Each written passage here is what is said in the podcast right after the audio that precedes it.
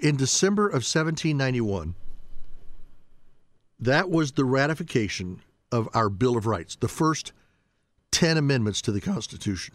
Now, and I'm going to go really quick on this because we did it Friday. That was all inspired by three documents John Locke's 1689 thesis, the two treatises of government, which talked about protection of property. Uh, a part of it was from the Virginia Declaration of Rights, authored by George Mason in 1776 as part of their state's constitution.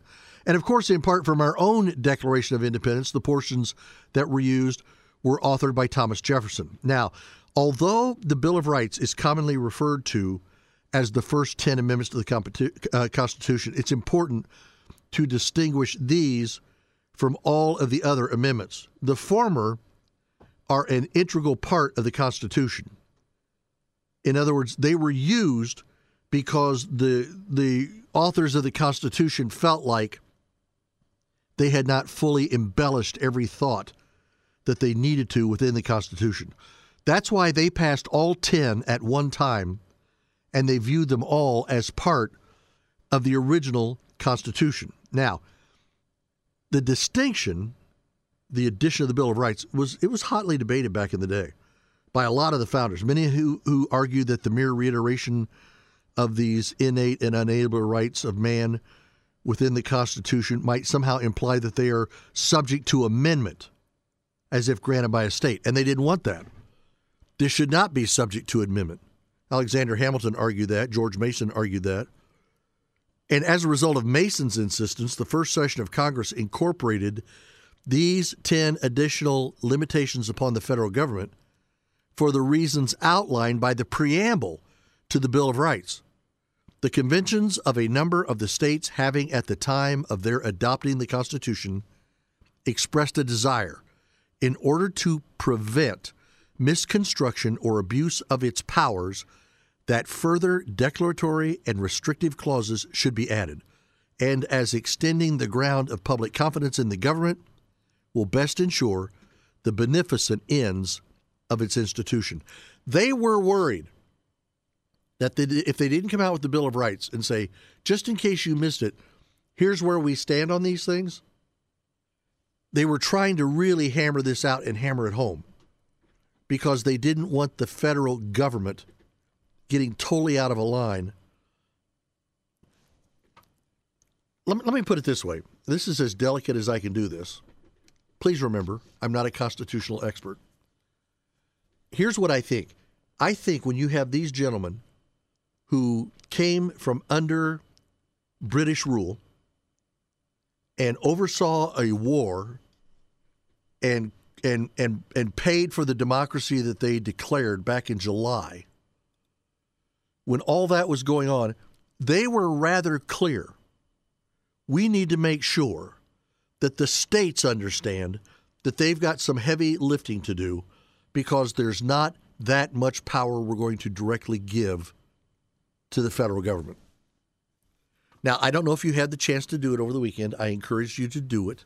I don't know if you had the chance to get there, but um, I, we're going to read through a little bit of what it was that came out in um, the Bill of Rights because these Bill of Rights, although technically amendments to the Constitution, the fact that they were the first 10, the fact that they were admitted all at one time, the fact that they were ratified just like the Constitution itself, kind of places them in an elite state.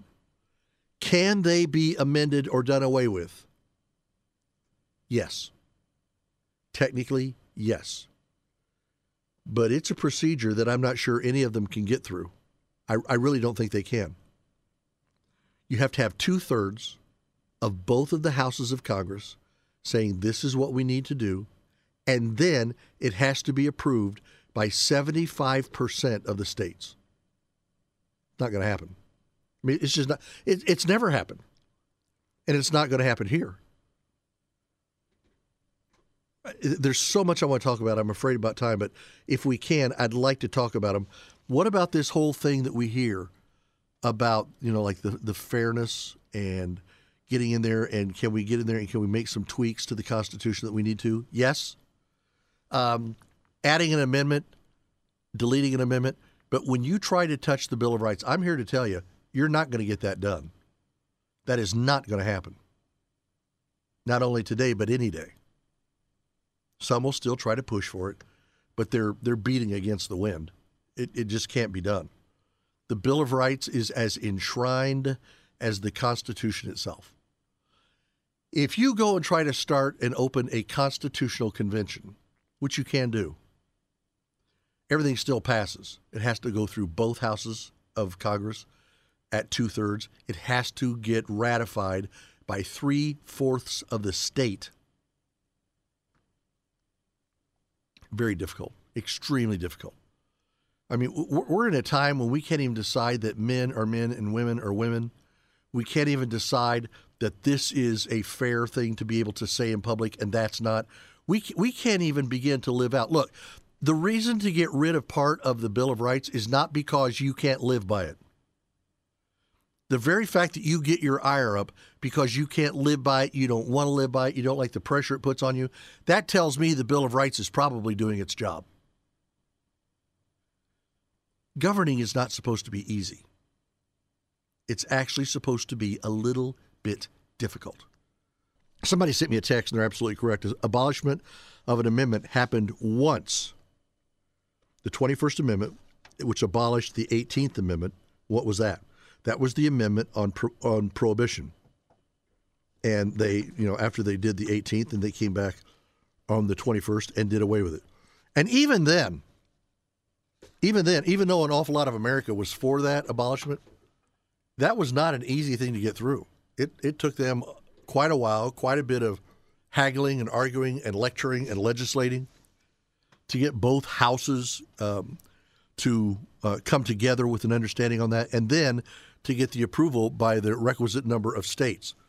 Um, somebody wrote me over the weekend, and they said, uh, "Well, what would what would President Biden have to do to alter one of the uh, amendments?"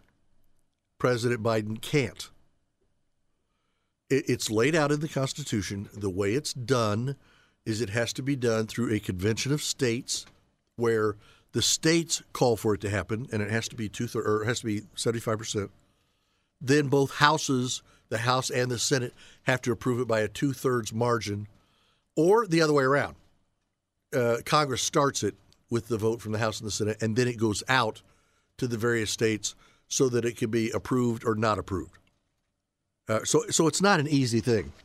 Um, read in context, the Bill of Rights as a whole is both an affirmation of the unalienable rights of a man and a clear prescription upon the central government infringement on those rights. As, as, often as they're trampled and abused by those who've sworn to support it and defend it, our Constitution, the most notable judicial supremacists, as Jefferson called the judiciary, patriots must remain ever vigilant to sustain our rights. Why? Because they didn't want us to devolve and to become like England. Remember, in the context of when they lived, not us, they thought one of the worst things that could happen would be the defamation of where we are and understanding and trying to do away with some of our rights. Um,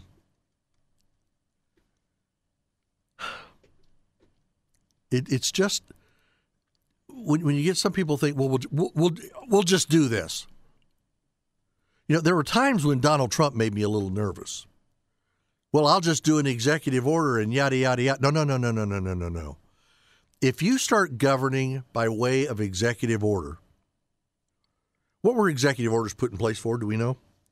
Executive orders were put there because Congress would pass a law or a bill, and then it needed some refining because they weren't exactly sure how they were going to pull it off.